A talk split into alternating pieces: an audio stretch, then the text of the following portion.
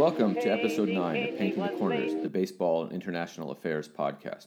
We have a really a very special episode this week because I was at West Point at this week for a conference and I took the opportunity to speak to a couple of people there about baseball and foreign policy.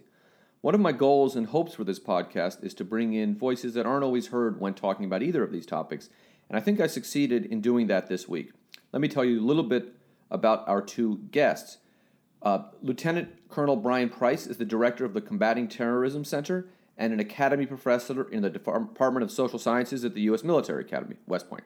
He is also a visiting professor of political science at Rider University.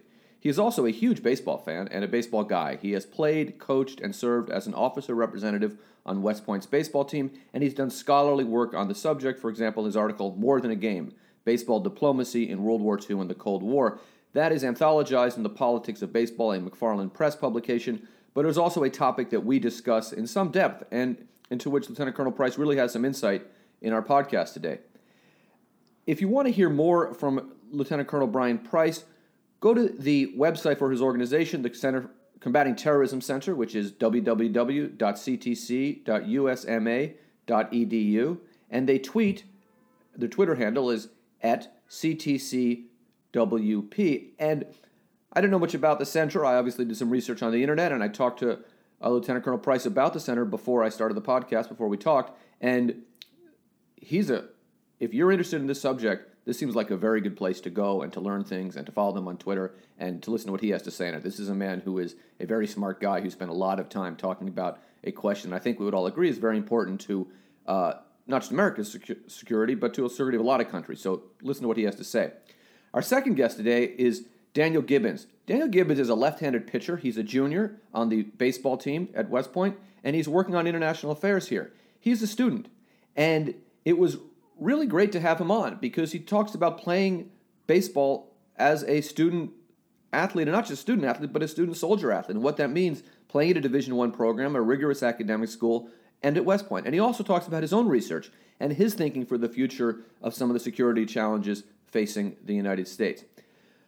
Before I go to Brian and Daniel and my discussion, this is the uh, first podcast after the election, and there's a couple things I want to talk about. First of all, there's a lot of articles out there that say, How did the pundits get this all wrong? How did the people projecting get this all wrong? And regardless of whether you supported Donald Trump or you supported Hillary Clinton or perhaps one of the minor candidates, I think we should all be able to agree that I got this wrong. And when you get at something this wrong, you should say so. And you should acknowledge that and you should own that. And I'm giving some thought to the extent to which I lived in an echo chamber, to the extent to which I cherry picked polls, and to the extent to which I let the wish be the father of the thought. So I just want to recognize that, and I will try to sharpen my analytical abilities based on what I think was a pretty big mistake on my part. I also want to let folks know that I, I hope that we have a range of people, different political opinions, who listen to this podcast, but my own opinions are not something I've made any effort to conceal. And I am very, very concerned. I have seen my party lose at the polls before. I'm old enough to remember when Ronald Reagan got elected, and I'm certainly old enough to remember when George W. Bush got elected. Matter of fact, I worked for Al Gore uh, in that campaign. This is not like that. We're grown ups here in America. If you're a conservative Republican, or I hope we're grown ups here, you know that if a liberal Democrat, if a Barack Obama, if a Hillary Clinton gets elected, you know you're going to get pro choice judges on the court. You know you're going to get pro marriage equality judges on the court. And you know you're going to get economic policies that may not uh, favor the rich as much or may mean slightly higher taxes. And if you are a liberal Democrat like I am, I know that a Republican president means conservative judges who will not share my views on abortion rights, not share my views on equality in every way for LGBT Americans. That upsets me, but I know that I know that's how America works, and I also accept that we will get cuts to social services for programs and organizations that are important to me. I understand that. That's how America works, and we should all understand that. This is something more than that. This is something more than that. I'm going to try to be concise for two reasons. One, the climate of hate.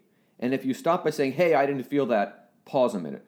Because I, by virtue of who I am and where I live, I'm surrounded by people who are not all three white, straight, and Christian. And these folks are really here feeling it. I have had people who I haven't talked to in a while telling me how afraid they are, asking me what they should do. And it's not because they're paranoid or crazy. It's because if you are Jewish in America, for example, hypothetically, and you see a rally where people are giving Nazi salutes and chanting USA, and you see the other participants in the rally doing nothing, and you see the candidate doing nothing, that is chilling.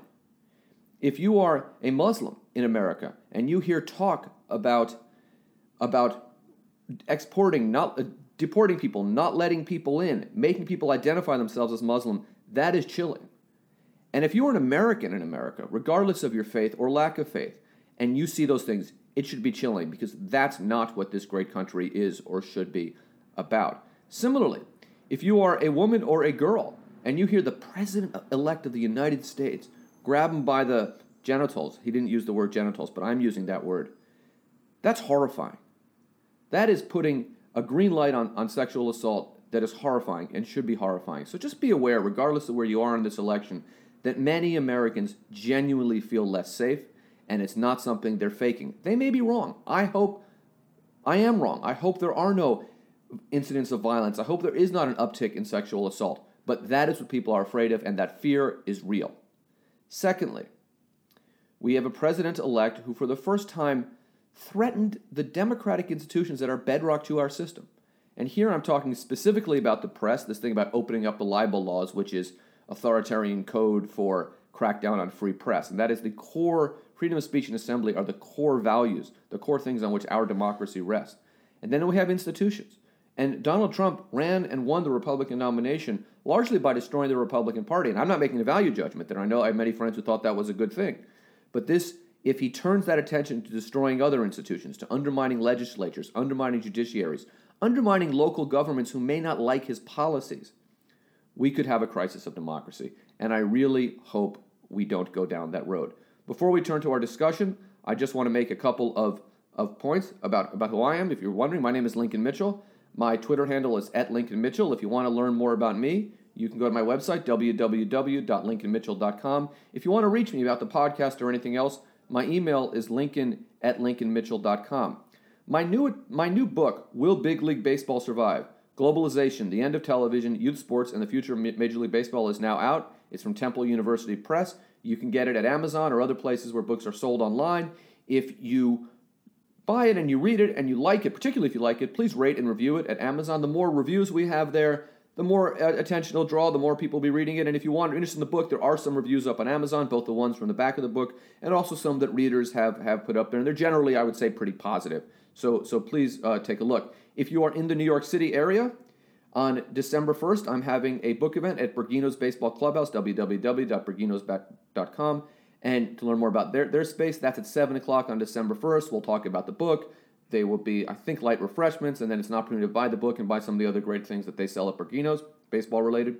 On December 8th, at the Baseball Center at 74th and Broadway, we'll be having a similar event. This is a little bit bigger facility, so if you're uptown on the Upper West Side or want to come down, I would, I hope, uh, would love to see you there. So I hope uh, that you enjoy this conversation as much as I did. Daniel and Brian, thank you for joining me and welcome. Thank you. Yes, sir. So, Daniel, you have a uh, sitting in front of you on the table is a World War II issued U.S. Army baseball glove, which we're not a video podcast, but it's it's quite a relic. So, um, you have a long relationship both with the U.S. Army and with baseball. Yes. Correct, I do. So maybe tell us a little bit, walk us through that, playing baseball here, what your research is now. Sure. So, uh, I'm lifelong baseball player and fan. I was uh, a cadet like Daniel Gibbons was uh, back in the day. Uh, so I graduated here in 1998, uh, played all four years. Uh, co-captain, my actual shortstop, is also a professor here now too. What position did you play? I played second base. Oh, so your whole the whole double play combination is Double here. play combination is uh, in good still hands, these intact uh, 20 years later. Fantastic. Absolutely. And so uh, I, I was fortunate enough to play here, but then also when I came back as an instructor in uh, 2010, I was able to be a, uh, an assistant coach on the team. Uh, and then did a, another stint in 2013, uh, and then since then I've been involved with uh, with the team as an officer representative. Uh, but it's also I've been interested in baseball as an academic as well, and so I was a U.S. history major here, and was able to write my senior thesis on uh, on baseball as a uh, foreign policy tool used after World War II. So this is very, very interesting. First of all, this is if you're interested in baseball and U.S. history, this seems like a very fortunate place to be.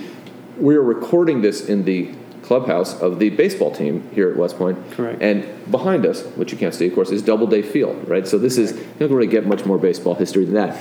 But I'm curious about this because I'm doing some research now on on uh, the move of the Dodgers and Giants west, and sure. I'm this is a project I'm working on. It's a new book proposal, and the idea is really to get away from that. Oh, the world ended when they moved west, right? That kind of New York centric, and maybe think about what it meant for the rest of the world. A lot of that is looking into the ties across the Pacific between uh, you know the baseball ties across the Pacific before, but also after World War II, because this happened you know the post-war era. So, tell me a little bit about about, about what, what is the role of baseball, and and and it seems it's always struck me that we have this clearly with our relationship with Japan, but also some of our other allies in that region, baseball is an important cultural bond. I mean, I, I, know when I have students from Japan or even Taiwan or Korea. On the other hand, we also have some countries in our own hemisphere where avid baseball players where we haven't always had we might say the best relationship with Cuba. So sure. So uh, you, you, know, my research uh, looked at baseball from essentially 1941 all the way up until 1958, which is the year that uh, they moved out. And so uh, the one kind of unique thing, like you mentioned, that baseball has, I think, different from other sports, uh, because you know American football is not played in, in overseas. Uh, maybe basketball starting to get like that now, but baseball was usually the you know common glue that uh, tied everybody together. And when you took a look at how the United States utilized baseball as a foreign uh, diplomacy tool following the war, uh, they really viewed it as being a symbol of America, but also a you know producing a common language and a, and, and commonalities between you know what could be disparate cultures.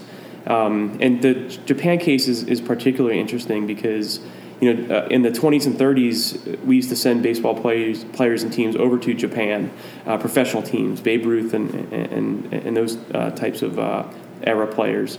But in the in interim war years, in the 30s and the 40s, they actually banned baseball in Japan. One of the reasons why they did that was because uh, the Japanese leadership also viewed baseball as an Americana uh, tool. And so, when the war ended and we wanted to bring baseball back uh, it was not only you know a symbolic nature, but there were some interesting uses of, of, of how we did it. I'll give you one quick anecdote. Um, when we were looking at doing the Incheon landing during the Korean War in 1950, uh, there was a Major General Marquat who was uh, responsible, worked under MacArthur, and they were concerned that uh, that if the, the the actual military operation itself could uh, inject a lot of uncertainty and unrest in Japan, even though you know Incheon was in Korea. And so one of the things that they did was they brought over a amateur baseball team uh, in a in a league. I don't know if it's still in, in place out in the Midwest called the National Baseball Congress. So first time they've ever brought a non-professional team over to Japan, and it was done to coincide with the Incheon landing in order to uh, pacify the Japanese and the turnout that they had over there was ridiculous. Um, they had a accounts recall a uh, million people showed up for a ticker tape parade to view essentially an amateur team coming down uh, Ginza Avenue in Tokyo. Uh, but then they also had a, I think it was a five game series, and they drew over uh, 370,000 people which was more than which the Phillies and the Yankees drew in 1950 as well. Right. Although those so, were four games. So that's right. and that wasn't much of a Phillies team. I mean. uh, so, anyways, interesting uses of, of, baseball over time as a kind of symbolic. And, and how deliberate was that of, of our foreign policy? Because you know, as a baseball fan, you read about this and you know, of course, and you think that's really interesting. But was it? You know, in the Cold War, of course, is, is uh, 1950. It's a big deal, right? Sure. So, how deliberate was that in terms of our public diplomacy, or was it just something that was just kind of happening? No, so I think um, you know the the kind of analog for that in the 70s was like ping pong diplomacy, yeah. if you remember us with sure. the Chinese. And so um, it was a deliberate effort. There's another anecdote of an individual that was trying to uh, really energize baseball in Western Europe uh, during uh, the post Cold or post World War II years at the you know the the dawn of the Cold War. And uh, he was looking for funding from the State Department in order to kind of go do some of these trips. I think at the time he really wanted to uh, expand it in, in, in Germany at the time.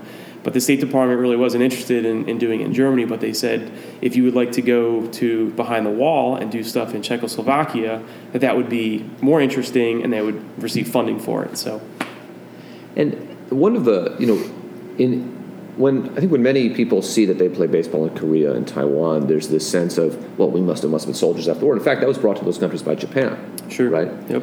And and it seems like that speaks to the the complexity of American. I mean, uh, foreign policy relationship with baseball because for Japan, this is also a tool of. They didn't bring it over there under the nicest of circumstances either in some of those cases. know. Sure. Yeah. So it's also a tool of, a, of, of Japanese foreign policy too. Correct. Um, so I don't know as much about how the Japanese um, utilized it, uh, but uh, you know, even when going back and taking a look at some of the, uh, the the media clips from our, you know, whether it was putting baseball in Japan or putting baseball in, in Western Europe, I was just reading something before I came over here. There was a headline that talked about baseball denazifying uh, the Germans, and so you know we kind of we smile, we chuckle about it. You know, the, the usage of that term now. Um, you know, we think. I don't, I don't know if baseball's going to be catching on in the Middle East or if that's something we're going to export over there. But uh, this was this is how people thought um, after the World War II. But it also, it, on the one hand, it can't. It has. There has to be a reservoir of goodwill to the United States. Otherwise, what is this weird thing you're doing, right? Correct. But also in Japan, it wasn't out of the blue, right? I mean, Germany Right. in 1950 would have been out of the blue. I think in Jordan or somewhere. To a bad example. You know, Syria today, it would Sure. be kind of out of the blue. Yeah, not a lot of baseball being played in Syria today.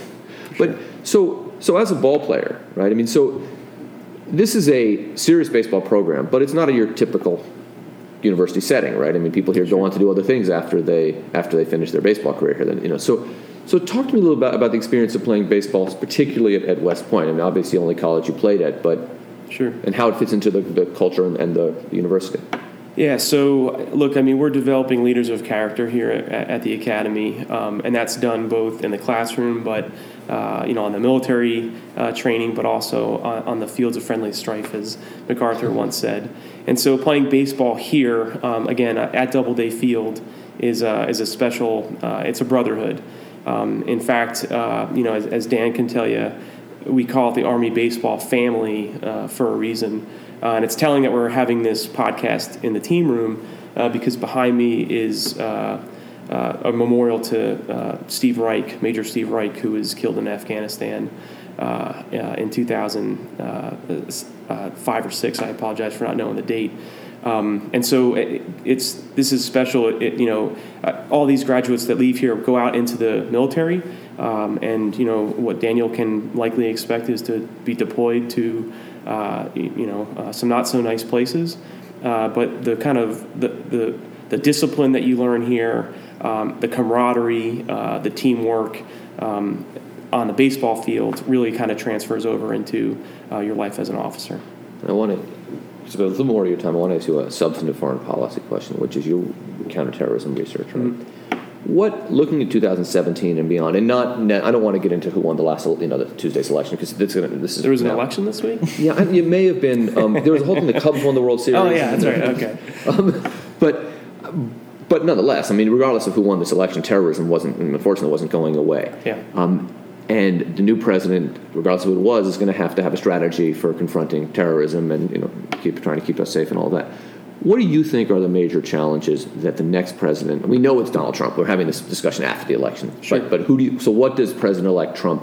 What should be on his mind as he thinks about a, a real thoughtful strategy for one hopes for confronting terrorism and, and stopping it? Yeah, I think um, you know there's some lessons that we can kind of pull from the last 15 years of uh, being in almost constant uh, conflict uh, on this problem set. And so one of the uh, it's not meant to be a pessimistic view, but one of the think the real lessons that we've learned that we may not like to acknowledge is the fact that the socio-political dynamics uh, that have given rise to organizations like the Islamic State uh, or others, other jihadist organizations in the Middle East, those socio-political dyna- dynamics are very much still in play. Um, the other side of that coin is our, when I say our, I mean like the United States, uh, our, our foreign policy, our ability to affect those socio-political dynamics is limited. And um, that's been a tough thing to acknowledge. And so, uh, yeah, I, I, I don't, I'm not, I'm pessimistic when it, when it comes to uh, uh, that threat from terrorism in that particular uh, portion of the world. If you just look at, you know, the conflict in a micro sense in Iraq and Syria, Iraq is a much simpler problem set than Syria is, and Iraq is is pretty complicated. I mean, I'm, I'm we're all, you might not be, but we're old enough to remember when, when Iraq seemed extraordinarily complicated. So Sure. anything that's a much simpler com- problem than anything is a little bit uh, unnerving. Yeah. But it's interesting you say this about socioeconomics because yesterday we're here at a conference, and yesterday there was a panel discussion. Uh, I don't know if you were there or not, but we were both there. And, and one of the panelists was talking about you know these economic these types of issues, and one of the questions was, what can we, meaning the United States, was from a student, do to address these issues? Which is a very good question, right? No, not an easy answer, but a very good question. But one thing that strikes me is that if we look at say widespread youth unemployment in the Middle East, the connection to that to a raising terrorist threat, I think we can all understand, right? Mm-hmm. But what happens when that becomes the charge of the United States to address that problem? Yeah, um, I think as we've seen, you know, whether it be in Afghanistan or Iraq or in places like uh, Yemen, uh, our ability to affect those uh, those dynamics is extremely limited. Um, and you mentioned the economic piece. Um, I, I probably put maybe a little more emphasis on the governance piece uh, because until uh, those countries, uh, which are either failed or failing, are able to uh, provide some credible alternative governance uh, for the people in that region, um, it's difficult for the United States to do that from afar. And so uh, that's one of the reasons why I think this is going to be a problem that we're going to be facing. So, so is this going? I mean, is this? You know, we're now what 15 years past September 11th, right? When this is kind of when this all yep. began for many of us.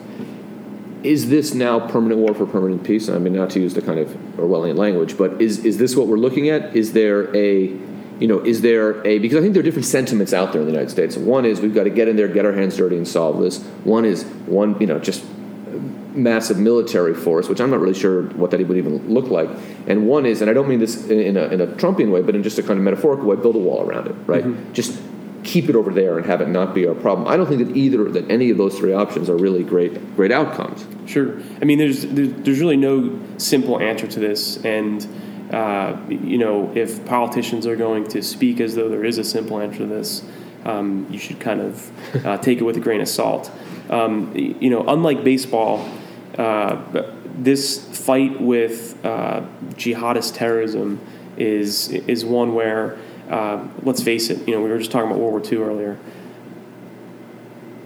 Winning doesn't mean what winning used to mean when we were doing conventional warfare. We knew, with, we knew what winning World War II meant. Correct. Even right when we started. And so I don't know if we have a good idea of what winning looks like now. And the flip side is the bad guys losing doesn't mean what losing meant to the bad guys. What I mean by that is, you know, we were able to defeat uh, fascism and totalitarianism on the battlefield. You can make an argument that we won the Cold War through economic means um, we soundly defeated, um, you know, communism uh, in the economic arena. When you have this element of religious political violence uh, injected into the mix, even if you are going to defeat, and I do believe that we will uh, soundly take it to the Islamic State in both Iraq and Syria, they don't first see losing like we do through Western eyes. And so they view this as a generational conflict. And so when they get defeated on the battlefield, they do not say, well, our ideology is inferior, uh, you know, we should look for alternatives. What they internalize is we need to be more committed, more devout, more devoted. And, and also the, the, the opponent changes, right? Because we, are, we are a state, or maybe mm-hmm. a coalition of states in some cases. They're a, a, a movement, a set of ideas, and, and this is what strikes me. Five years ago, nobody was talking about ISIS, right? Mm-hmm. But we knew, I mean, if you were thinking about it, you knew that getting rid of Al Qaeda wasn't going to solve anything, right? Mm-hmm. So, so, so it's the, the real struggle is what do you do about the potency of that idea, which speaks to where we where we started. Sure, and even if you are to, uh, you know, to put it bluntly, if we were to kill every member of the Islamic State, uh, I still feel that other jihadist organizations, 2.0, 3.0, because of those dynamics we talked about earlier, are still in place, are going to uh, be in play. And so, given that, is I mean, is which I, I think there's I think that what you're saying, there would be when people actually sat down and thought it through. There's kind of broad agreement about that, and I think if you think that mm-hmm. that's you know, as you say, killing all the leadership of ISIS, you know, I mean, I'm, I'm not necessarily against that idea, but I don't think it's going to solve sure. the problem. You know what I mean? Um, so so that feeds this, and, and, I think that that then feeds this notion of we just got to keep ourselves safe, right? Which becomes a whole other set of of because there were those after September 11th said this is a policing problem. Mm-hmm. I'm not sure it was that simple, mm-hmm. you know, mm-hmm. on September 12th, 2001. Sure. But it said, you know, we, we the problem is, and and and on, on the domestic side, you know, both we're now into well, soon will be in our third post September 11th, you know, presidency I think in many ways the story is the dog that didn't bark, right? We haven't had, mm-hmm. you know, you know, we've had tragedies, and obviously one is too many, sure. but we haven't had September 11th two, right? Sure. So is that a strategy of just like kind of play defense, or does that just enable the problem to grow and grow to the point it's going to be insurmountable? Yeah, so I think there's a couple points to kind of raise. One is, you know, I like Bill Parcells' phrase, you know, you are what your record says you are. And uh, when you take a look at a lot of the predictions, eh, you know, September 12th of what was going to happen to the homeland in terms of uh, strategic attacks, catastrophic attacks against us, um, I think a lot of people would be surprised that we had not suffered a uh, an attack on the size and scope of, of 9/11. Now that is not just because we've played defense, though, and that's an important point to make, which is in this fight uh, in, a, in a globalized world. Um, you cannot just play defense. Uh, we, you know, the, the, the, build around the wall and, and staying in, inside the United States' shores um, is not going to be a, uh, a feasible strategy moving forward, particularly when it comes to counterterrorism. It's not. I mean, in my view, it's not. Also, it's not really one grounded in, in how the world works in, in, in sure. 2016. Everything is mobile. Economy, right? Uh, Information, uh, social media. Yeah, absolutely. Right, and weapons and, and all of that. Um, so, so, so with all of, I mean, I want to get back to the baseball, you know, just a little bit. So, do you in your in your work now? Do you, having played, you know, this is a college baseball program where there seems to be, you know, in college baseball programs, there is, and I have to, full disclosure, my son is just finishing the recruiting process, right? So I've been, you know, spent a lot of time on college baseball fields the last the last six months. Fortunately, I, I know it's fun for me, but you know, there is this emphasis on, and you talked about it too, character building, right? Mm-hmm. Team building, those that skill sets, which you know, in the case of West Point, you're gonna have to bring them to the battlefield in some case, you know, but mm-hmm. also to. So does that like when you're sitting in your office? Because I, you know, I, I'm I'm not a I was never served in the military but and I never played baseball, and I wasn't good enough to play. I played in high school though, mm-hmm. and I read a lot of baseball books. You know, mm-hmm. and and when I'm writing about politics or foreign policy, I'm often drawing on things I read about baseball. I'm not necessarily, although I do sneak a few baseball references in. but but does that inform your your intellectual process? These experiences playing ball. Yeah, I think from the perspective, I mean, all sports would probably say this, uh, but I truly believe that baseball is a thinking man's game. Um, and that's one of the things that I'm most drawn drawn to. And you know, uh, I know pitchers are crazy, especially uh, left-handed pitchers. Um, exactly. So uh, uh, Daniel can appreciate this. But yeah, I, I think um, you know being able to think, and in terms of the counterterrorism world.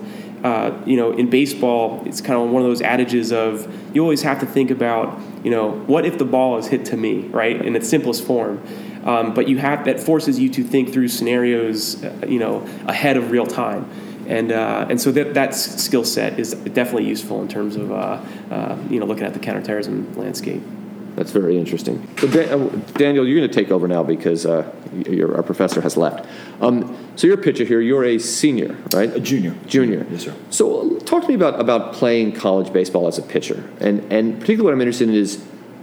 Are you a starting pitcher or a reliever? Yes, sir, starting. starting pitcher. So, what is the, what does the Division One pitching rotation look like? How often are you out there pitching? How much you know? Tell us sure, a little. I can. So, um, from a game perspective, right, uh, going into a, a, series weekend, there will generally be between three and four games. Um, and each conference is a little bit different. The Patriot League is what's called an academic conference. So we will play two sets of doubleheaders on the weekend. Um, that way we can be back for as much of the week as we can get. And then there will be a game Tuesday night as well.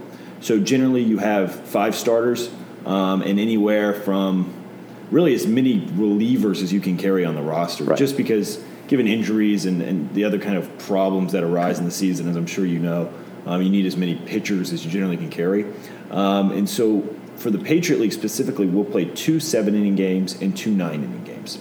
And you want your best two starters to pitch those seven inning games in the hope that they will go the whole game. Um, and then your, you know, generally your younger or less experienced starters will do the two nine inning games on the weekend um, because you know you can then use that that bullpen that you've hopefully set up with kind of older arms who are more used to those stressful game situations and bring them in when they're needed. Um, and so, kind of carrying that over onto Tuesday night, you'll have that again, and usually, generally, a, a younger pitcher or less experienced pitcher, um, because Tuesday night opponents, well, a they don't count towards your conference record, um, and generally, they're they're a weaker opponent because they're coming here to West Point to play us, as it is in any conference. So that's a home game Tuesday night for you. Generally, yes, sir. So, um, and then you know during the week, what will happen is we, for the pitchers, it involves a lot of throwing, um, but but everything you do really is kind of focused on either your mechanics in terms of pitching, your arm health, um, your you know how good your stuff is in terms of like you know, does your cutter cut? Does your slider slide? Does your curveball have that good 12 to 6 or, or, or 1 to 6 or wherever you throw it. Um, and so it is, as Colonel Price hit on earlier, it's a it's a thinking man's game. I mean, I can show you. I have a journal in my locker right now, and it's like 40 pages deep of notes I take. You know about my mechanics, my stuff that day, um, and, and, you know, kind of t- bringing that back to foreign policy. It's like almost sometimes I'll be thinking about my mechanics, and it's like I'm explaining the Syrian civil war to someone. You know, and sometimes I think about it, and I get so kind of lost in, in how much is going into that. Whereas I can easily kind of not easily, but generally identify the various factors of the Syrian civil war and lay it out in a way that I can identify. And that's a complex yeah. issue.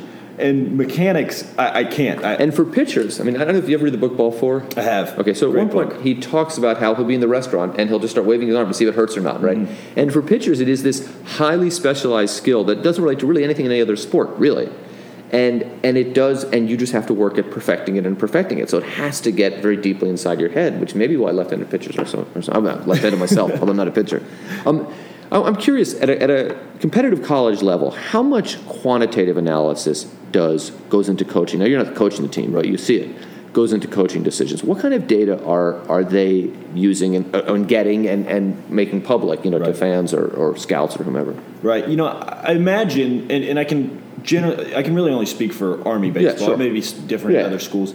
Um, but I, I, imagine college baseball reflects, you know, that opening scene from from Moneyball where they're all sitting around a table similar to this one, and the guy's like, "Oh, she's got an ugly girlfriend. Right. we can't draft right, that guy." Um, and I wouldn't say it's that kind of absurd, but it is a lot based on just you know your specific coach and how, like for instance, Coach Foster played 11 years in the minor leagues, coached at Boston College. Last year, he had a kid who was drafted first round, uh, I think 19th pick overall.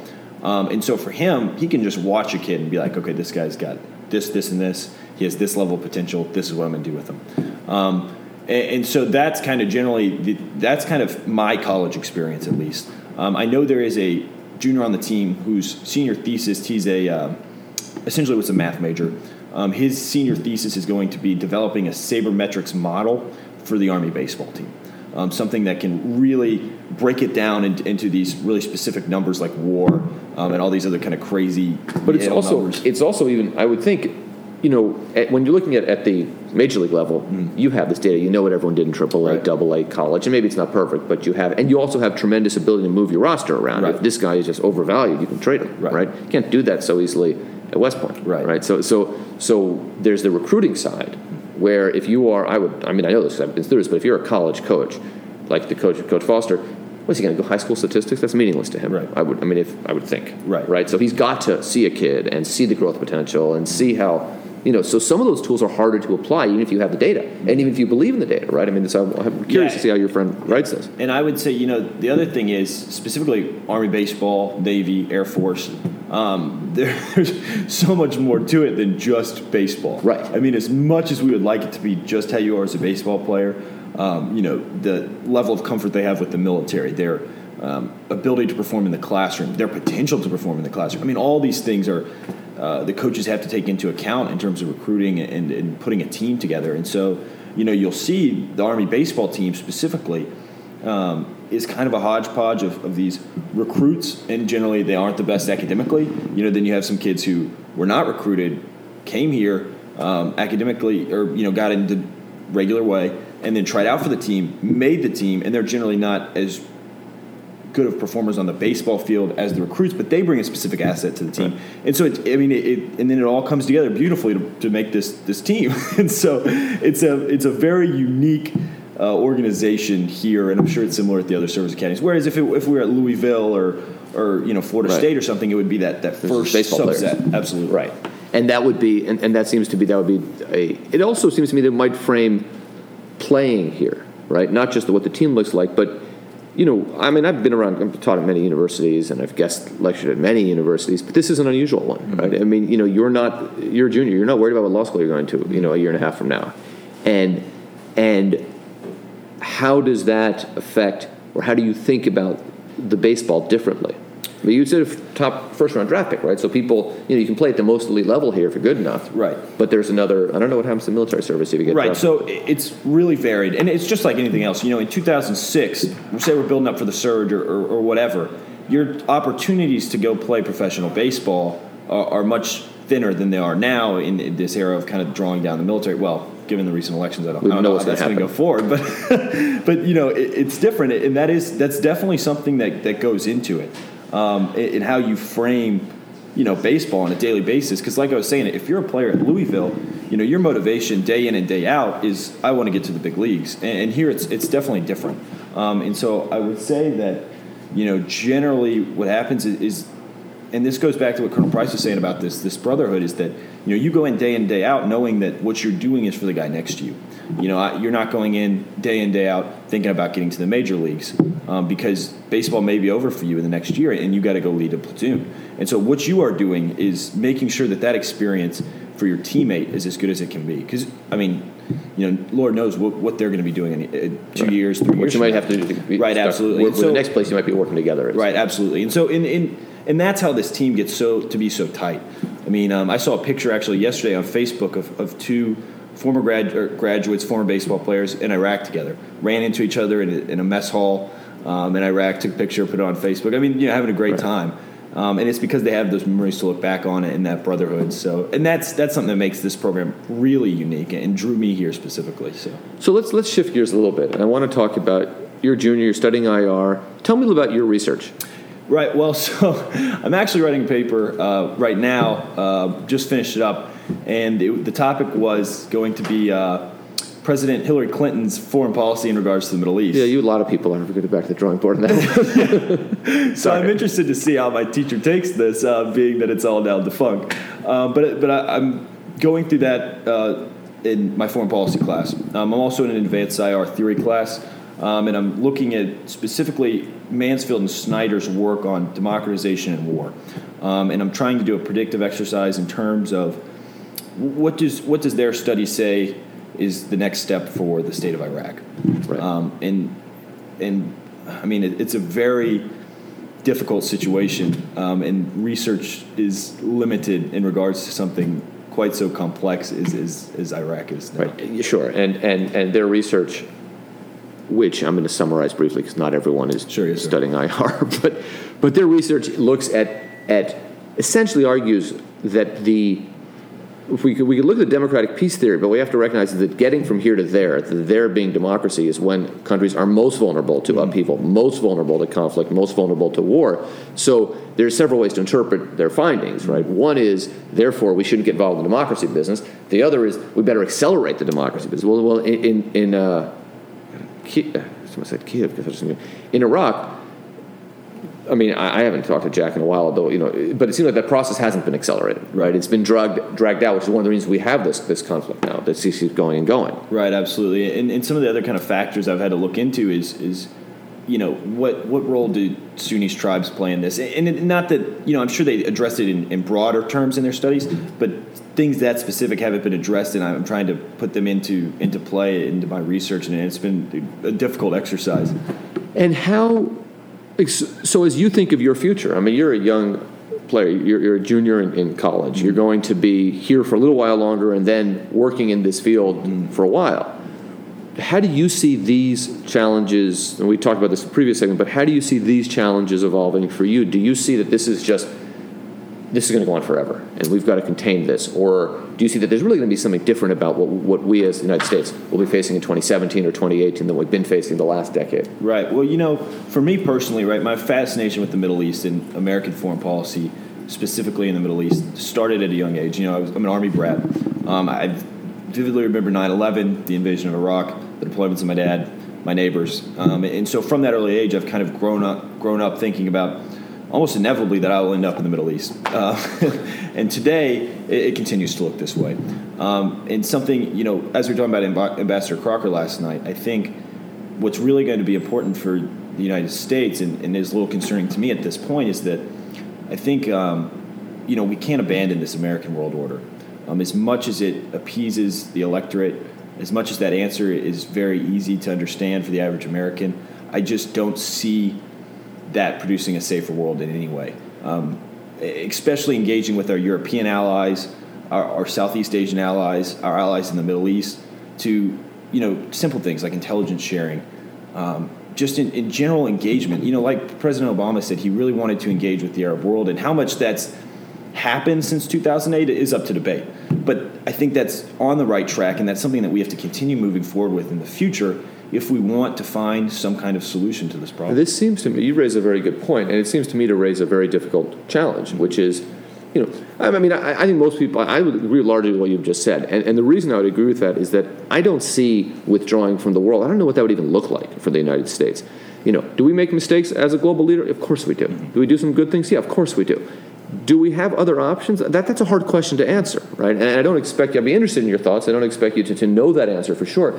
But it's, it's additionally difficult because we have people demanding it who haven't really thought it through, mm. right? Because it is, and, and because you know, many of them have been on the wrong end of this, right? I mean, you know, there. I, I, think there is some truth to that. There are winners and losers of globalization, and if you stepped on an IED in Iraq, Uh, maybe you know this is not it's not the same as oh I got a nice consulting fee to advise somebody in Korea right? These are different ends of the globalization. So how do you kind of how do you one what's the policy outcome of that? And two how do you talk to people about this? How do you build you know so, support for, for these right. ideas? Because to go back to yesterday one thing that struck me with also something Ambassador Crocker said is, is that Tuesday's election again I mean I ever you listen to my podcast you know whose side I was on. I was a Clinton supporter. I'm not a fan of Donald Trump but this election, uh, from the foreign policy angle, Hillary Clinton is a caricature of the foreign policy establishment. She doesn't follow the follow. She is the foreign policy, and I don't mean that in a value neutral way. Well, the American people that did not engender her great affection among the American people, right? And, and, and you know how many votes really switched between election knows, but she lost the election. That that that we know, as, as Donald Trump would say. But one of the reasons for that, I think, is we have failed to sell these ideas to the American people. Right, absolutely. Right, so it's not just enough to say we're stronger when America leads. That's a platitude. That's not an explanation. So, so you're going to be out there. You're, you're, you know, on this path, and you're studying. You're taking this stuff seriously. Right. What, what, do we do? Because you're going to be in a better position than me. Right. This is a very interesting subject because actually yesterday I was sitting there. Uh, you know, we sit together as a baseball team at lunch. Um, there are several tables. They seat twelve people, and I was sitting there explaining globalization, what makes us prosperous as a nation, why it is important that America leads to a group of the baseball team. And uh, I have one funny anecdote I have to tell you. My son plays on a team in the Bronx, right? Where are you from in the United States? You live all over. Yeah, all over, but Texas now. Okay, we're going to get to Army Breast. I have one question about that in a second. But okay. um, he plays on a team in the Bronx, and this is the Bronx, right? So the Bronx, I don't know if you spent time there, but it's right, a pretty baseball intense mm-hmm. place. There's a, there's a local team there that's you know had some good history over the years and all of that, right? Very racially and ethnically diverse team, right? There's five Dominicans because Dominicans, you know, they love baseball. Five kind of, uh, you know, like white Catholic guys, and one Jew, and. and the Jewish kid, my son, is um, is pitching, right? And he's he's the younger kid on the team. He's pitching. He's pitching a no hitter, right? So so I don't want to say anything to him, and, and he's a left-handed pitcher, right? So you'll appreciate the story. So he's a left-handed pitcher, and I'm thinking, you know, but like he's a kid, so he's got water. Does he need it? You know, but I don't want to say anything because you know there's a there's a protocol and there's a there's superstitions and there's right, a right way absolutely. to behave in this situation. And it's for me to do nothing, to not say anything. Mm-hmm. But I walk back behind the dugout because like a chain link fence behind the dugout. It's a little league field in the Bronx because I wanted to make sure just to maybe listen eavesdrop for a second. And he's arguing on the bench about exactly this. With his teammates about you can't just bomb everybody in the Middle East. It's not their fault they were born there. They're 14, 15 years old, you know.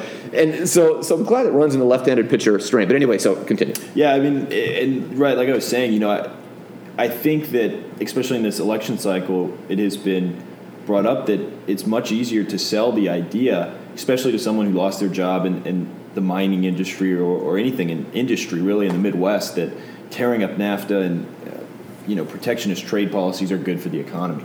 Um, and I think the same way, kind of isolationism is, is good for America. You know, there's no reason right. to have soldiers in South Korea or Germany or, or, all over the world.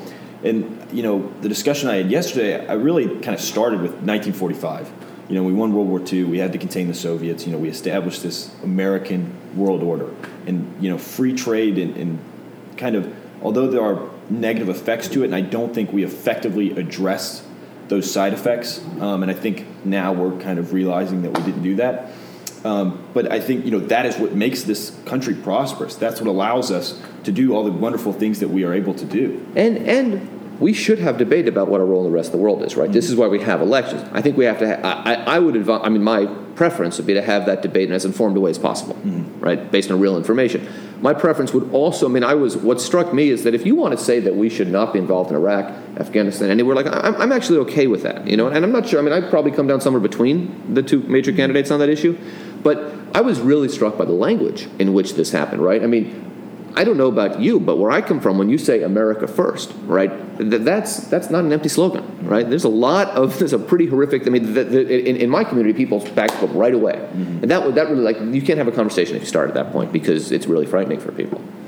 Um, continue on that Yeah, I mean, I, I think especially you know the other thing that's interesting is something that I don't think was addressed, and I addressed it in my paper, is that you know there was very little mention about Afghanistan in any of the debates or, or any of the kind of campaign rhetoric. Um, and so, formulating what's next for either presidential candidate in Afghanistan is really. Why do you think that was the case? I, it, it's forgotten. I mean, you know, it's not a hot button issue. Nobody wants to talk about Afghanistan. I mean, people were tired of talking about Afghanistan in 2008. Um, and so, what people want to talk about is, you know, ISIS, protection of China, you know, huge. I mean, I, I, I mean, I, it's, it's, not an attractive topic. I was struck by the commander in chief for, uh, forum for a couple of reasons, but one of which, and there was a lot of attention there about all the questions about you know email and Benghazi, right? The kind of Hillary Clinton scandals. But I mean, no one is surprised that that's maybe like it or not. No one is surprised by that. What did strike me is that all the attention on, on veterans. Now, I'm a big advocate for taking care of our veterans. I mean, people. My father is a veteran. He mm-hmm. he. I don't know what he would do without veterans benefits. I mean, I, this is real. We need to help people. I understand that, but and and for many voters, that is the primary you know way through it. Especially the generation that's like seventy and older, right? They did their. My father did his two years in the army in the fifties, and he's you know he doesn't have a lot of money, and he's very happy to have these benefits. And if they were to be taken away, or if you make that a veterans experience the hospital easier for him, he's going to be happy about that. But that's not foreign policy, right? Right? It's domestic policy. We need to take care of people, to help them out. They serve their country. We should honor that. We take care of them. And if you don't believe that, well, I'd be interested in your opinion, but I would never share that opinion.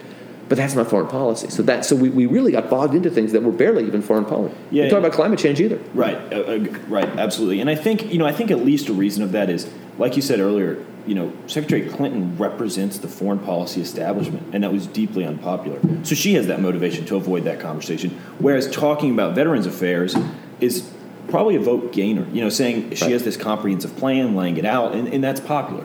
And then you know, on the flip side, Donald Trump's foreign policy is often, you know, or was during the campaign trail, kind of not comprehensive at all. Really, you couldn't understand it. Not comprehensible. Right. And I don't think, especially in a forum in which he is, you know, toe to toe with Secretary of State Clinton, who's had, you know, years and years of experience in, in foreign policy.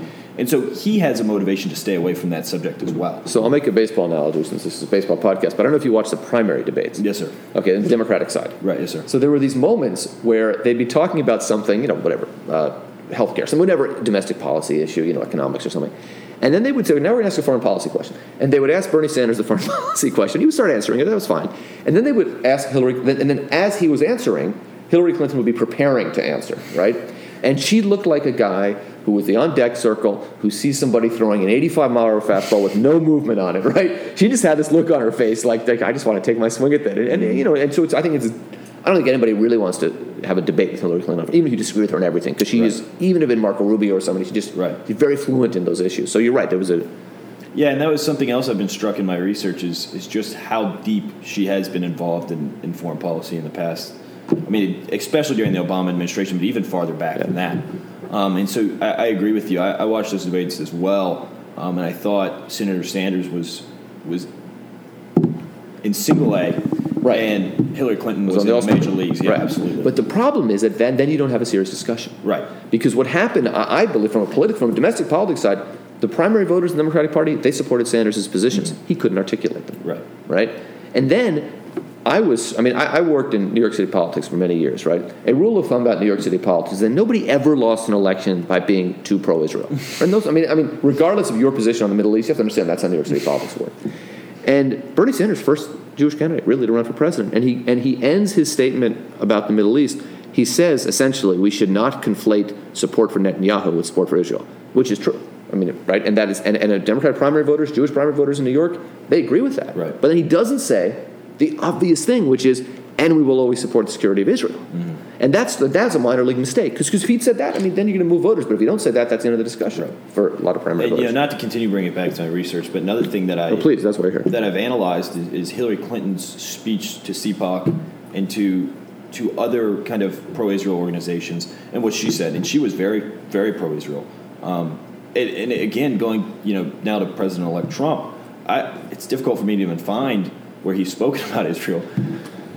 It's a, I have no idea what Trump's Israel policy will be. I mean, I I was um, I first of all I think that that you know the I think we have a you know it, it is one of the data points I think very few people know is that Jews voted for Clinton in higher numbers than Latinos did, right? After hearing about what was going to happen, and the reason for that is that is for a lot of reasons, right? The real reason for that is if you run those campaign ads at the end, you're not going to get a lot of Jewish votes, right? I mean, it's not that complicated. So, so I wonder about Trump's because he's going to be surrounded by these very hawkish people, mm-hmm. right? I think Trump, Trump, if he stops and thinks about it, and you know, he grew up in New York, right? Right. So these, so he kind of understands. He's kind of, and if you look at the early Republican debates, it was a very interesting moment where Ted Cruz and Mike Huckabee, who probably only met Jews in professional settings, right, said to him, "We're saying, you know, this very Likudnik approach," and Trump was saying, "Well, of course we need to negotiate with the Palestinians and try to cut a deal. I'm a deal maker. Mm-hmm. Now, I'm a deal maker or not."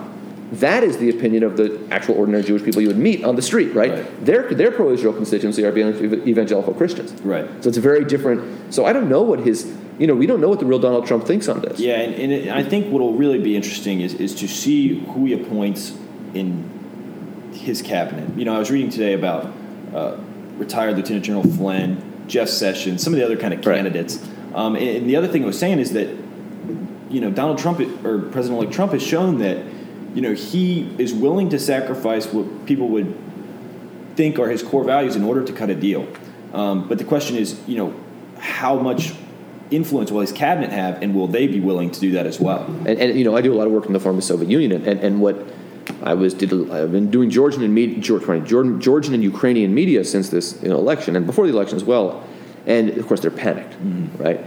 And another colleague of mine, who's a smart guy who studies Ukraine, said, you know, there's two possibilities here. One is the, the what, from my perspective, is a bad outcome, which is essentially he turns that, that policy over to Putin. you know, right. I mean, and, and the pro-Putin people around him, who, which I think would be really a, a bad, bad mistake. But the other policy is that he you know, the rest of his party is very hawkish on these right, issues, right? Absolutely. And, and I actually think the right policy is somewhere in the middle, mm-hmm. you know, is to actually think about it. But but if, it, if he says, you know what, I'm not interested in Ukraine, I'm going to give it to, you know, let's say Gingrich, whose name has been, I mean, regardless of what you think right. of Newt Gingrich, on Ukraine, he's basically has the, the anti-Putin positions. It's, not, it's basically the same as Hillary Clinton, mm-hmm. really. So if he just you take care of it, I'm not interested. Or is he going to say, hey, well, I've got my businesses over there, so we don't, just, we just don't know. Yeah. And we don't know what's behind the the screen, the, the, curtain, because we never got to look at the tax return. Right. I mean, I'd, I'd, give anything to be a fly in the wall in one of these meetings, especially you know involving. I'd be terrified to be a fly in the wall. but you know, especially given the influence of, of, you know Speaker Paul Ryan as well as Mitch McConnell, right. um, and, and the fact that they are yeah generally anti-Putin. You know, Trump has given this perception that he is pro-Putin. Um, you know, I, Lieutenant General Flynn has these kind of controversies regarding right. his alliance. Vice President-elect Pence is a hardline anti-Putin guy. Absolutely. So. I, you know these all these kind of it's almost like a team of rivals on this specific issue. Right. Um, and so I'm very interested to see a little bit terrified, but interested as well to see, you know, what direction we head. And for me, the sad thing is that it precludes a real discussion, right? It precludes a discussion we need to have, which is that, which is, we have to recognize who Putin is, and we have to recognize the extent of, and have a discussion of what we can and should do about it, mm-hmm. right?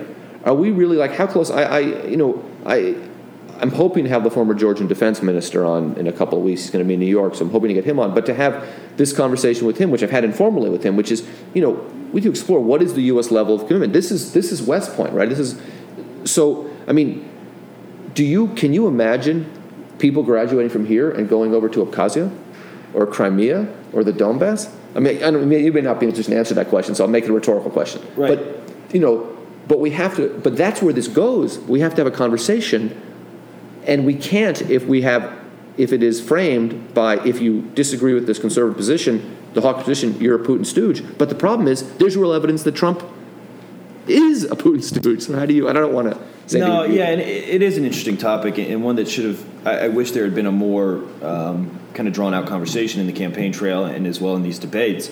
Um, the one thing I would say again is, like I'd mentioned earlier, is this you know, we have this American world order. We've established it. We, you know, and, and this to what degree where a hegemon will be, you know, is debated. Um, but really, why it's so successful and why it is so special is that we are on top because the other states give consent. Um, and, and I think, especially in the Middle East, if, if we are to, you know, kind of do these isolationist policies that we, we heard on the campaign trail, if we are to draw out, you know, we will, we will effectively create this power vacuum. And I, I think Putin will take advantage of that to whatever degree he, he's able to. And this goes back to what we were talking about earlier in the podcast about the Middle East, which is that I believe that uh, the challenge for the United States in this conflict, this kind of, I don't know, cold, lukewarm conflict with mm-hmm. Putin, whatever you want to call right. it, um, cool conflict, is that in Ukraine, in Georgia, and now in the Middle East, we're trying to build something right? We win if Georgia becomes a consolidated state that is democratic and a member of NATO. Same with Ukraine. Right. That is our goal. And that's, I mean, that, that would like that to happen, you know. But that's a tough task, even under the best of circumstances. We have right. to be realistic about that. His goal is not to make Ukraine anything other than broken, mm-hmm. or same thing with Georgia. Right. So, so when you're trying to build a castle of blocks and someone's just and, and, it's not like I need to build a bigger one to win. All I do is kick yours over. Right. And that's that's what this conflict looks like. If we expand that paradigm to the Middle East, it's going to be even more difficult. Right. Yeah. Or if he expands it to the Middle East. Yeah, I agree completely. I mean, it's a very difficult task, and given you know kind of the technology, and including you know like Putin's capabilities in terms of cyber, uh, and our relative you know fledgling cyber capabilities and what aspect what role that'll play in this kind of this lukewarm conflict as you've mentioned is another aspect that, that's kind of terrifying to think about and, and something that needs to be addressed. But I, you know countering putin and again I, I keep going back to this world order that we have. You know that is where we really set ourselves apart. I mean in, in, talk, in terms of relative power right the united states to russia one-on-one it's no contest. Um, but in, and i think you know putin definitely wants to kind of widen his sphere of influence in, in, in, in his region, and you know that's deeply popular with the Russian people. Um, I, you know, I personally don't know the best way to counter Putin. I agree, though, with you that it's somewhere in the middle between this hard, you know, hawkish anti-Putin stance and this kind of Putin crony stance that we see today. And you know, I, we may see today. Right? Yeah, may see today. I, I'm very, very interested to see, you know, where we end up standing. I mean, for all the things that President Obama gets criticized in terms of his foreign policy, I, at least know where we stand in regards to Putin. Um, going forward, I don't know that, and that's concerning, especially. You know, and and had we elected Hillary Clinton, there's continuity, right? Because right. George W. Bush, which is who was the president when Putin came into office, President Obama had it been Hillary Clinton. That's very and, and continuity is important. It's not you can't look. It's democracy. Sometimes the continuity gets right. disrupted. That happens, right? Uh, but but it would help this, and we're not going to have that. Yeah, I mean, it is what it is. You know, move forward, you're going to do your job in, in academia in, in terms of it. I'm going to do my job in terms of you know my own independent studies here at West Point and my time in the military. You know, I will prepare, and I know my colleagues will prepare for whatever Russian threat, whether we face it in Ukraine, Georgia, Syria, wherever that may be. Um, you know, my my goal will be solely focused to that, to the effect that if I am deployed to Syria, I can understand not only Syrian culture, not only the Syrian conflict, not only the various Syrian factors that would go into whatever mission I may be given in that region, but as well as to understanding the Russian influence and, and what role they will play in my role. Right. In, in, in, in that kind of, you know, that kind of 21st century American officer perspective, that's very important to being successful in whatever mission you're given. Um, and so, you know, moving forward, that is going to be my focus. So let's get back to baseball. Sure. So, so, so you said you grew up kind of all over, a military family, um, and you know, you're what? Did you grow up a baseball fan? Let's start with that. Uh, I did. So my dad grew up outside of Houston. He was a die-hard Houston Astros fan. My youngest. So he's like what the Jose Cruz, J.R. Richard days. Right. Yeah. He's uh, a little Yes, he is. Um, but like the days I fondly remember are like the Jeff Bagwell, Craig Biggio Sure, days. sure. But he's my, his right. And, but you know, my for the youngest pictures of me, I'm wearing a Jeff Bagwell onesie. Um, and so I, I, don't know how many times you've met diehard Houston Astro fans. I actually I listen to this podcast too, but I had growing up in San Francisco, California. Mm. guy moved to the city from Houston. Okay. In fifth or sixth grade, and And now, he's, by, by the turn of the century, he became a Giants fan. But Right. in the '80s, he, he was a huge. So I, we went to Astros games. Right. You know, we I knew those teams well. Yes. Yeah, I, you You're know, right though. There's not too many. And I think there was definitely a factor of the fact that my dad was also a Houston Oilers fan as a kid. so this is my friend. and then they left and went to Tennessee. Right. And he was so heartbroken by that. I think it just invested him deeper into the Astros. And then, you know, as a factor of that, myself and my brother are super deeply invested in the Astros. So do you remember the 2005 World Series? I do. I remember very clearly. Yeah, it was, it was heartbreaking. Especially, I will. I will never forget. Um, God, what was that? There was a reliever's name, and he's always been in the back of my head. Was it Qualls? Maybe. I don't know. Someone who gave up just a bomb, and I just remember being a kid watching him, being in my head like, "Man, I could do that better than that." That was just. Anyone give up a home run, right? Yeah. well, also that and that White Sox team, if I remember, they ran the table. I think Oh, yeah. eleven and one or something. Yeah. and and they weren't that good. I mean, they didn't No, seem like I- they were a magical team, but they just won everything. It was like the Indians until they ran into the Cubs. Yeah, year. absolutely. I, you know, I, yeah, I, I remember them being not great, but just beating us and, and Yeah. being confused as to how that happened. But the thing is, you know, we are such diehard Astro fans that in the really bad years for the Astros, 2013, 2014, like nearly a 100 loss season one time, and I think we did have a 100 loss season one year, but we bought into the Jeff Luhnow process. I mean, I'm still deeply bought into that process Oh, yeah. of, of rebuilding, and I think what they have done there is really excellent and will be a blueprint for teams. I mean, you've seen the Yankees taking well, taking this little is- snippets of it. This is the problem: is if the Yankees figure this out, Right. Because They then can- they, they can use- just speed it up because then, and, and then they can use the resources to Right, exactly. whenever they need to. And the Astros, it, it, it was It's this long difficult. process, and I thought this year we would really build off of last year. I think we our starting rotation wasn't strong enough, our lineup wasn't strong enough, and it was a little inflated last year. And I think Dallas Keuchel got overworked. Yeah. I think a, a lot of those factors, you know, played into us having kind of a, a, a rough season. But I actually saw yesterday the Astros are reported to be pursuing uh, Miguel Cabrera and Edwin Encarnacion And What Brian McCann. I've heard that too. Yeah. which is I know Brian McCann is pointless. Yeah, he, yeah, he's not he's not Cabrera. But do you really want Miguel Cabrera in the American? I guess in that See, ballpark. I don't know. See, the in the National is- League. Oh, he's in the American League. So Yeah, Astros in my in mind, he's still in the National League. The problem is, I have also have vivid memories of Carlos Lee, and that was a terrible deal. Right. I mean, he was pretty good for the White Sox. He wasn't Miguel Cabrera. Right. But he was pretty good for the White Sox, and he got to the Astros and was horrible. I mean, another model way. here is Albert Pujols. Yeah, You know, I mean, I, I would be Cabrera's a great player. He's old. I Yeah. mean, you know, I would be. But that ballpark with the Crawford boxes, I think he could be a force. I, I really want Edwin Encarnacion. I think he'll be a cheaper option than Miguel Cabrera. May not be by a lot, but it, it'll be. I, And I, think he is super. I think he'll be super successful with the Crawford. from the boxes. baseball from the baseball point, I would agree with you. Mm-hmm. If I were an Astro fan, I would be concerned that the Yankees are going to go after him. Yeah. he's such a good fit for the Yankees. Yeah, he is a good fit. He's for the such a good fit for But the you, Yankees. you know, you usually associate the Yankees with these big name players, so maybe they're enticed into Miguel Cabrera. I don't know though. I, I don't know what goes on know. in Brian Cashman's head. So I, I buy into the process. I think you know George Springer, Carlos Correa, Yeah, it's a good nucleus. Alex Bregman. I mean, Jose Altuve might win the MVP. yeah. Jose Altuve is phenomenal. Yeah. Um, I even think like Colby Rasmus has done pretty good, and, and some of the prospects still in the pipeline are, are pretty exciting. That guy we got out of Kentucky, AJ Reed, big kid. Um, he can swing the bat a little bit. So See, this is how one of the ways that baseball has changed. When I was 20 years old, if you knew three guys in the minor league system for your favorite team, you were considered a weirdo. like not like a baseball fan, but just a Right, weirdo. right. Like that's weird. Why do you know all that stuff? Like that's like very arcane. Now it's part of how we think about the game. Right, and I, I think you know Moneyball obviously played played an effect on that kind of like seeing it the big picture, Right. right? Even when I was younger, you know, nobody knew. People don't even know the minor league teams for Right. their team, Right. and now you kind of understand it as an organization as a whole.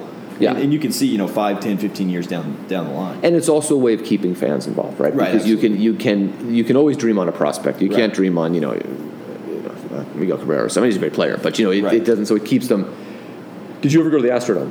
I no, I have not been to the Astrodome. I've been to Minute Maid several times. The Astrodome was closed before I ever, you know, and I've never been inside. My dad tells me, you know, back when he was a kid, the Astrodome was like all the rage. I Oh, mean, it was yeah. the eighth wonder of the world. Yeah, you yeah, know. yeah. did you ever? So, so did you ever see Nolan Ryan pitch for the Astros? No. I did, but not in Houston. I've seen it on the computer. I mean, like I was saying earlier, right? I'm such a mechanics freak Yeah. that I will watch, especially like like lately. I've been working on getting a good late back knee push, right? So if your back knee, you know, breaks backwards and kind of collapses, then you don't get that extra velocity. If you get that knee forward and everything's pushing down the mound, you can get that kind of extra velocity and control. And so that's been kind of like my emphasis this fall. And one of the guys who did such a phenomenal job with that was Nolan Ryan. So you go back and, and watch this Right. old tape, and I kind of you know, on YouTube, slow it can- down, right? Slow it. it down and pause and check and The most, the best Houston Astro pitcher I ever saw was J.R. Richard.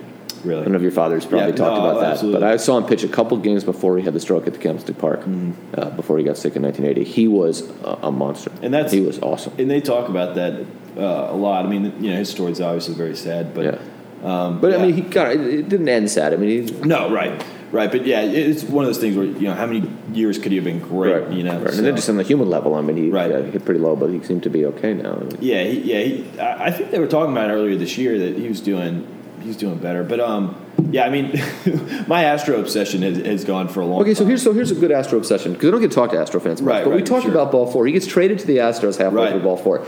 That '69 Astro team was actually really good. Yeah. and they kind of and, and and it's one of those teams when you go back and pull up the Baseball Reference page. You know, I think John Mayberry made his debut as the first towards the end of that year. Joe Morgan is, of course, the star second baseman. There's some other good players around them, and you wonder that team never won anything, right? They got traded. The Astros didn't make the postseason until 1980 with a totally different team, Mm-hmm. right? And you wonder if people understood baseball then the way they had understood it now, that team would have been in the play- playoffs. I mean, the National League West, they would have been competing with the Reds. They certainly would never have made that Joe Morgan trade. Right. No, yeah, it is interesting. You know, some of the kind of parallels between old time baseball and modern baseball is, you know, when I was like I was saying, go back to pitching mechanics again. You know, when I was younger, we always acted like. Uh, like the old, I, you just kind of discredited the old breed of mechanics. Right. And now, as a college pitcher, you know, uh, I look back on them all the time because they did a lot of things very well that we can't we can't reproduce. Something I would age. something I would recommend if you haven't done this, if you haven't seen this, is there's a photo. I think it's a, either live video or kind of frame by frame photo. I think it's live video of Christy Mathewson in the 1912 World Series. Wow. This is one of the greatest pitchers ever, right? Now, if you go back and look at your typical pitching, you know, these people don't look like what you would think of as Right. a pitcher, right? So you're watching this video, and he gets to a situation a couple of times, and he gets to, and he's doing that that kind of early 20th century thing that doesn't look recognizably like pitching, right? and then he gets to a point where he's got to get the guy out, and he looks like Tom Seaver. Really. For two pitches, he looks like Tom Seaver. And you realize, first of all, just how, how smart they were, the, mm-hmm. the great ones, but also how baseball was played differently, which you did now. The reason you can't, I mean, I don't know what the pitch count policy is here, but you know, you're not throwing 140 pitches, Right, right. is because for you to pitch at a college level, and of course at a professional level as well, and major league level, you have to pitch hard on every pitch. Right. Mm-hmm. There's no easy outs. Everyone, it wasn't like that then. So you could, you know, you could do 140 pitches because, but when you had to do it, and he could do it. So a couple times a game, and it's a strange thing. Is like, and that sounded like Tom Seaver pitching. Wow. And there's another. If you ever watch the 19, the Game Seven 1960 World Series, it's not involved the Astros, but um, and that's the Bill Mazeroski home run game. If you haven't watched, it, I just spoiled the ending for you. And this is a great game for a lot of reasons. One of which is this move where they almost pick off Mickey Mantle and the I've seen this the- actually. yeah, yeah, yeah, right. But but there's a lot of like uh, Roberto Clemente's on that Pirates team, Right. Yogi Berra, Roger Maris are on the Yankee team, some great players on the field, and these guys go up there and they all go up there with two oversized bats. They swing it twice on the on deck circle. They swing at the first pitch with a, a bat that you know your coach would have, a, pardon me, a swing that your coach would have corrected in little league, and then Mickey Mantle comes up, and he looks like a Mike Trout. really. I mean, you, you see, oh, I now I know why he was so good for so long Right. because he really was playing a different game. Right. And, you know, now it's all kind of caught up, but I kind of Yeah, it, it's and you know baseball kind of has that effect that whether you're watching, you know, I could be sitting here with Abner Doubleday. You know, Abner Doubleday, side note, created baseball, or as the legend goes, Right. while he was a cadet at West. I know, I know. which is phenomenal. Like I, we don't appreciate that enough here. Like we should really preach Because that. someone here said, to when we were organizing this, this discussion, he said, "We're going to meet. You'll meet him at Doubleday Field." And I put it together. Doubleday Field. Wow, right, that's absolutely. exciting. yeah, we, we, we kind of. I don't know. I don't know why we don't give that enough attention. Like the women's army rugby team has a shirt that says, you know, women's army rugby established 2002. I was like, oh, we got to get a shirt. You know, Army baseball established like I think the first year. Yeah, exactly. Right. So, um, but yeah.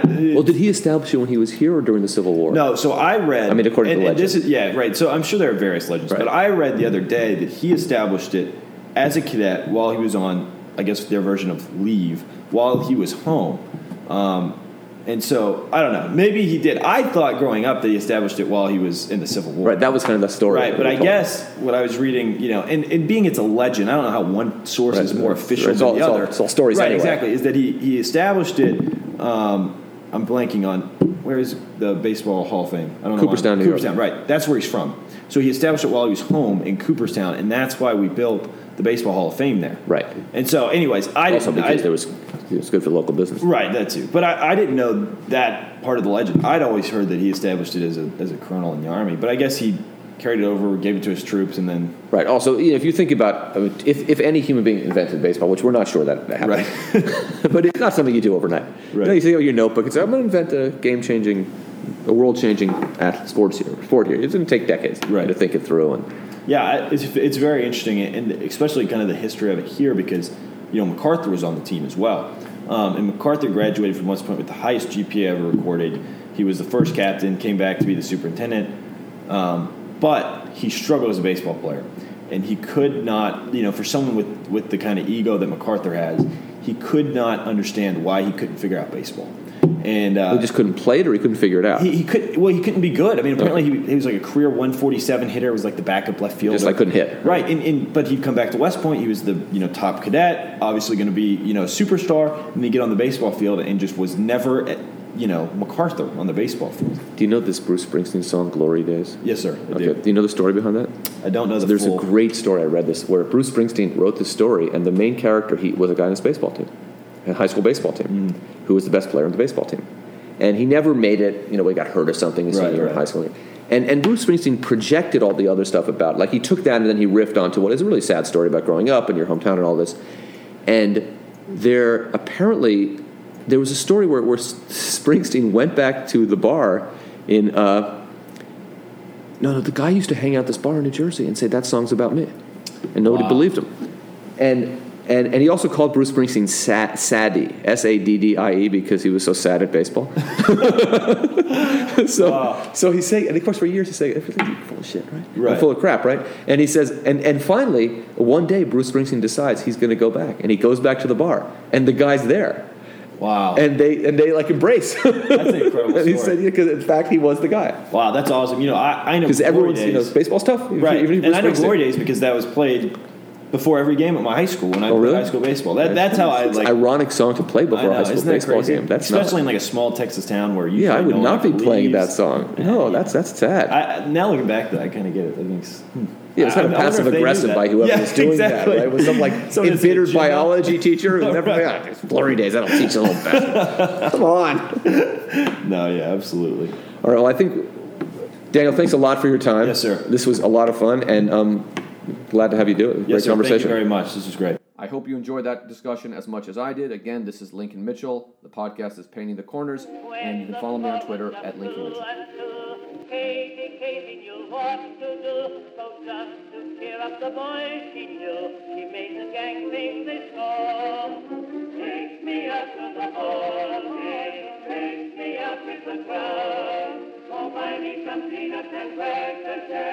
I don't care if I never.